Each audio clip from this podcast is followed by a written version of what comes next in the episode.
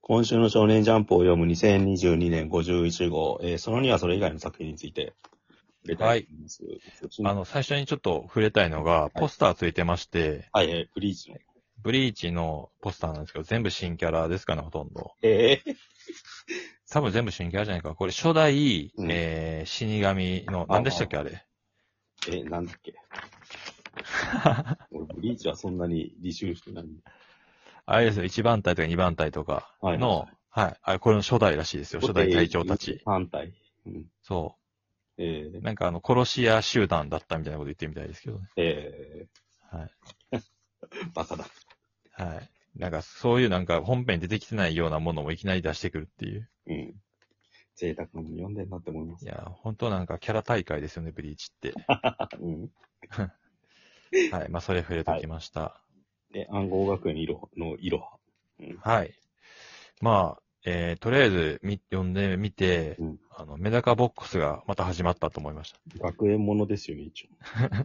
学園ものですけど、まあ、な ん結局か学園もこのって言ったらいいのかう、うん、ななんていうんですかね、あの、言い回しとかも、本当に何も変わってないっていうか、西尾維新だなって感じですね。そうですねうん。作画は違う人になってるけどっていう。うんで、まあ一番違う、 一番違うっていうか見た目で言うと、うんあのー、メダカボックスは主人公のメダカちゃんがすげえなんか胸元のはだけたエロい制服を着てたじゃないですか、うん巨乳で。でもなんかこん今回はなんかみんな長ズボンで、一応うんほぼ全員クラス1名を除き全員女子なんだけど、長袖長ズボンで肩を露出してないんですよね。うん。エロ的な要素がないっていう。それが今のでも逆に軍服感がすげえあるじゃないですか。うん。だからものすごいミリタリー感があるというか。結構なんか、だからだ、なんか、生ぐなんていうの、成人の匂いがするじゃん。一応察してるじゃないですか、思想検閲とか言って。なんかうん。そういう意味ではちょっとスリリングですよ。日本だことないし。で、まあえっと、主人公がこれビジュアル完全に女の子なんだけど、まあでも実は男の子っていうことになってて、うん。まあ、性的指向は何なのかわかんないですけど、うん。はいやなんか毎回暗号出てくるじゃないですか。い。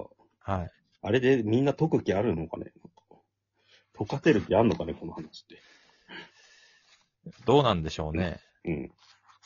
まあでもなんか、えっ、と、名探偵コナンとか流行ってるから、何かしらそういう要素を入れたかったんじゃなないんですかか。、小学6年生とかに載ってる漫画みたいなノリでさ。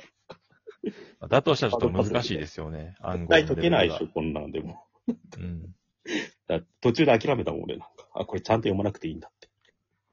そこそこに関しては。都道府県のやつですよね。うんうんこれはちょっと無理ですね。うん。でもわざわざ見せてるってことはやっぱ、頑張って解いてねってことなんだと思うんだけどさ。うん。うん。まあね、面白いっすよね。なんか、ななんだろうな、話だけじゃなくて、絵柄とかキャラの表情とかも多分、作画の人がメダカボックス研究したのかなっていう感じがすげえしますね。あーうんうんキャラデザ自体は違うけど。化け物語とかのテイストに近くなってる気がするけど。うん三人の漫画って結構、原作小説結構もう漫画化されてるんですよ。なんかいろんなとこうろんで。その流れの一つって感じもするけど。ただオリジナルではあるんですよね。うん原作そうも小説があるってんじゃなくて。ですねうんメダカボックスは面白かったんですけどね、途中からちょっと訳が分かんなくなってきましたはねい。。インフレが起きちゃうんですよ。そう そう。インフレで、ただのインフレっていうの。あのジャンプ漫画のメタ的な視点みたいな感じで延々やってたんだけど、うんまあ、だとしてもちょっとこうね、ちょっと分かりづらいなみたいな感じでした、ね。ノーバトルに対する批評性が高かったんだけど、なんか途中で燃え尽きたって感じはどうしてもするって。そう、まあ、週刊連載でやりすぎたのかもしれないですね。今回どうしていくのかなっていう。うんまあ単純に推理物みたいな感じだけでいくんであれば、ちょっとだ大丈夫かなとは思うけどうん。うんうん。はい。こんな感じですね。はい。で、次が、えっと、連載順で言うとワンピースなんですけど、どうでしたワンピースはやっぱりなんかずっと面白いですよねうん。その、本当に終盤に終わりに向かってるなって感じで、はい。で、ベガパンク、 ベガパンクが、やっぱり頭、脳を切り分けたんだなっていうのと、のみのみのみの脳みそ人間っていう。はいはい。あ、このひ、このキャラも能力者だったんだっていうああ。ことですかねうん。うん。なんか、パンクレコードって言ってて頭がリンゴだから、その、アップル、アップルとかそのビートルズ的なやつもちょっと入れてんのかな。ああ。わかんないですけど。うん。うん。なるほどはい。成馬さんはどうですかえ、なんか流して読んでるんで、よくわかってないところが多いっていうか。さすがに。とんでもないんかえー、なんすかいや、さすがに複雑になってきたなと思って。ちゃんと読みましょう浜よ松。王国とかが出てきたのは嬉しいですけそうですね。ど。うんなんか、本当にこう、ベガパンクやっと出てきて、うんって感じで、こんなに活躍してくれてって感じですね。 えで、クマがちょっとなんかうん動き出してるっていうか、ううんん、うん。まあ戻るんでしょうね。ああ、なるほどねも。ともと暴君って言われてたけど、うんあの、ボニーは、うん。えー、暴君なんかじゃなかったって言ってるし、その辺が結構明らかになっていくんだろうなってなんいうところで、来週は休みですねあ。あ申し訳ないけど、やっぱ、ハンターハンターの旅旅団に比べると熱量持って喋れないな、俺、まだ、ワンピースは。まあね、うん、同じようなことやられても。はい。そして、えっ、と、一ノ瀬家の滞在。はい、2回目でセンターカラーですね。うん。まあなんか、思ってた通りの展開というそうか、ですね。 逆に、なんか、一気に記読め憶たを、読めしよかった。うん主人公の男の子の回なんだけど、回っていうかバックグラウンドが説明される回なんだけど、まあいじめられっ子だったみたいなうん。話ですねう。ん。なんか、えげつないですね。学校の友達と会って、うん、最初どうなのかなと思ってたら、友達かなと思ったら、実は全員にいじめられてたみたいなオチで終わる。うん。うん。まあ、そんだけですよ。まあでもこれもまたもう、一展開、うん二展開ありそうな気もしますけどね。うん本当はすげえいじめっ子で、本当に忘れてるから、いじめられてはいた、し仕返しをしていじめているみたいなことなのかもしれないし。ちうんょっと見えないでですすよねね。。冷静に考えると、翼くんっつってのがすげえ悪意あります よね。キャプテン翼をどうしても連想してしまうって。見開きで長も生ゴミをかけられる瞬間を描いてますね。顔に。いや、結構見たことない表現はいっぱいあるんだよね。うん。学校のこの空魚眼レンズで撮ったカットの広がりとかも含めて。うん。うん。そういう意味では面白いんだけど、ものすごい一気に読めたなっていう。はい実。際大きいコマが多いっすね。そうですね。まあ見やすいですよね。いで、うん。レイアウトとかも面あ、で白いもし。これネチネチやられたらしんどかったろうね、確か に。それでなんか一気に読めるようにしたのかもしれない。うん。まあ、他の家族のバックグラウンドも楽しみですうんね。そそししてて、ヒロアカはい。ヒロアカが黒霧復活しましたね。ああ、はい。白雲でしたっけ白忘れましたけど。いや、あのーあれですよ。イレイザーと、はいはいはいえっ、と、の一人プでレゼントマイクの同級生。なんか、しがらけを守るって言ってますね。うん、だから洗脳されてて、黒霧にな、黒霧の方の人格にもなってるってことですね。なるほど。うん。ヒロアカ後ろに下がっちゃいました ね。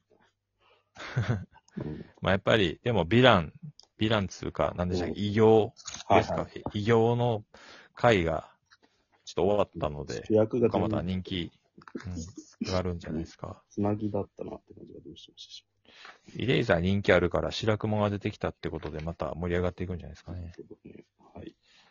はい。でスピナー普通にかわいそう。なんでアニメの情報出ましたね。なんか、声優ですよね。中村雄一さんがアンディやるって、五条先生がやってたりしてうた。ん。で、あらセンターからいや扉へ見るんですけど、本当になんかこの作者ってうん、ダサいですよね。 服装が。ひどい。めちゃくちゃ、服装、髪型全員めちゃくちゃですよね。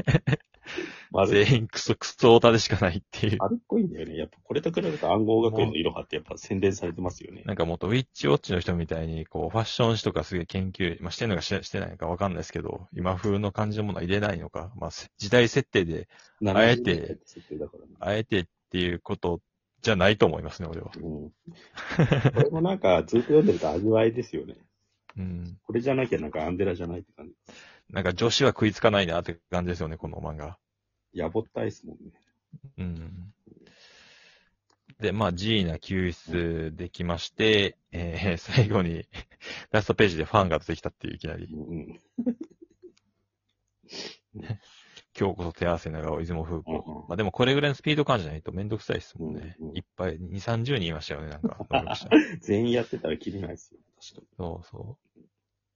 まあ、ファンが仲間になったら早いでしょうね。に。うん。せ戦闘力が高いんで、めちゃめちゃうん。はい。はい。そして、一通り喋ったのかな喋ったんですけどうん。だったらあれですね、なんか新世界、ま、漫画賞が掲載されてるんですけど、うん。あ、逃げ上手の若君の松井雄生先生が審査員。そうです。で、これのやってて選評が面白くて、その総評が。うん。で、読み上げると全体的にレベルが、レベルは高かったのですが、藤本達樹先生の影響を受けたような一話完結のヒューマンドラマが多く、そればかりだと見飽きてしまいますって書いてあ るで、まあみんな自分の持ち味をちゃんと研究した方がいいよって。まあ、確かに、ジャンプラ毎日より読んでますけど、増えてますね、うん明らかに。とうとうなんか、し審査員が書くぐらいまで来ちゃったんだなって思います。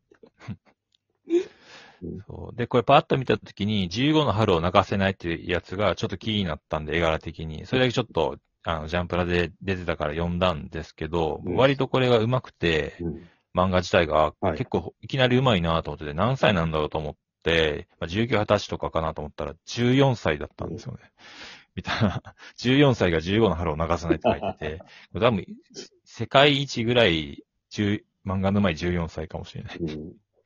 ミヤっていうものかなこれ多分。ミヤミヤですかねまってうん、ちょっと読んでほしいですね。うんそた だなんうかテーマ的にはどうだろうと思いましたけど。はいそこら辺ですよね。はい。じゃあその期待です行きますはい。